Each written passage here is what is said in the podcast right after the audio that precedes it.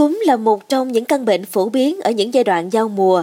Trong đó trẻ em dưới 5 tuổi, người trên 65 tuổi, người bị suy giảm miễn dịch và phụ nữ mang thai là nhóm dễ bị biến chứng nguy hiểm do cúm gây ra. Xin chào, hãy cùng Trinh Trà tìm hiểu đó là những biến chứng gì trong số Bosscat khỏe đẹp ngày hôm nay nha.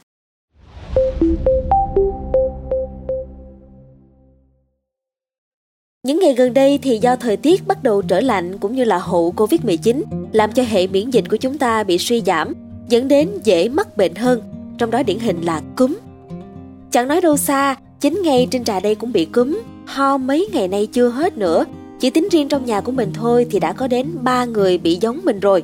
Chưa kể nha, hàng xóm của Trinh Trà có một bé mới có 20 tháng tuổi, bị sốt, ho, sổ mũi 7 ngày không giảm, nên mẹ của bé phải đưa bé đi khám bác sĩ, thấy thương vô cùng luôn.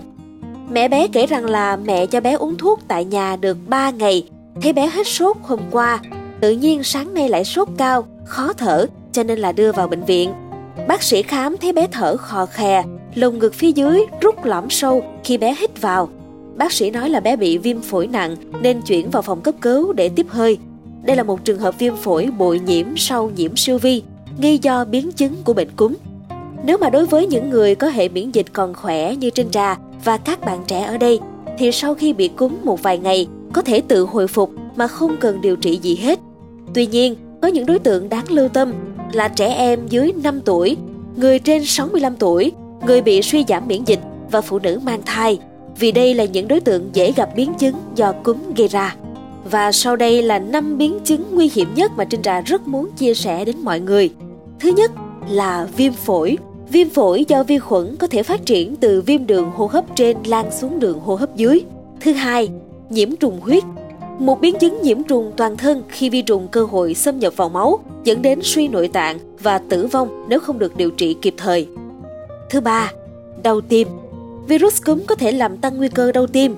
Một nghiên cứu năm 2018 ở Mỹ cho thấy bệnh nhân có nguy cơ bị đau tim sau khi nhiễm cúm cao gấp 6 lần so với bình thường. Thứ tư, suy giảm miễn dịch. Viêm phổi ở phụ nữ mang thai nguy hiểm hơn người thường. Bệnh cúm tiến triển nặng có thể gây viêm phổi cho thai phụ vì tình trạng suy giảm miễn dịch ở bà mẹ. Thứ năm, hậu cúm. Chúng ta quen với từ hậu Covid, nhưng cúm vẫn có khả năng dẫn đến cúm kéo dài hay hậu cúm. Đây là một biến chứng muộn của cúm. Ngoài những biến chứng vừa được Trinh Trà chia sẻ thì mình cũng muốn nhắc nhở mọi người lưu ý đến ba cơ quan sau đây. Một là thần kinh, Người bệnh bức rứt, khó chịu hoặc là lừ đừ, ngủ liệm, gọi không trả lời, nặng nhất là co giật, bất tỉnh. Thứ hai là hô hấp. Người bệnh thở nhanh, rút lõm phần dưới lồng ngực khi hít vào, thở rít khi nằm yên, môi nhợt nhạt, tím tái. Thứ ba là tim mạch. Chân tay lạnh giá, môi khô, da nổi bông, mạch không bắt được ở cổ tay. Nếu có đo huyết áp thì ghi nhận huyết áp tụt hoặc là bằng không. Chỉ cần ghi nhận có một triệu chứng trong ba cơ quan kể trên thì ngay lập tức đưa người bệnh vào bệnh viện gần nhất để cấp cứu kịp thời nha. Và cuối cùng không thể không quan trọng hơn là để đề phòng cúm, mọi người dân cần đi tiêm phòng cúm và thực hiện các biện pháp phòng ngừa lây bệnh qua đường hô hấp như là mang khẩu trang, rửa tay đúng cách, không tập trung đông người. Trên trại hy vọng là những thông tin trên sẽ mang đến cho bạn những kiến thức hay để nâng cao sức khỏe của bản thân và những người thân yêu của mình nha. Cảm ơn các bạn đã lắng nghe số podcast này. Đừng quên theo dõi để tiếp tục đồng hành cùng Bosscat Báo Tuổi Trẻ trong những số phát sóng lần sau. Xin chào tạm biệt và hẹn gặp lại!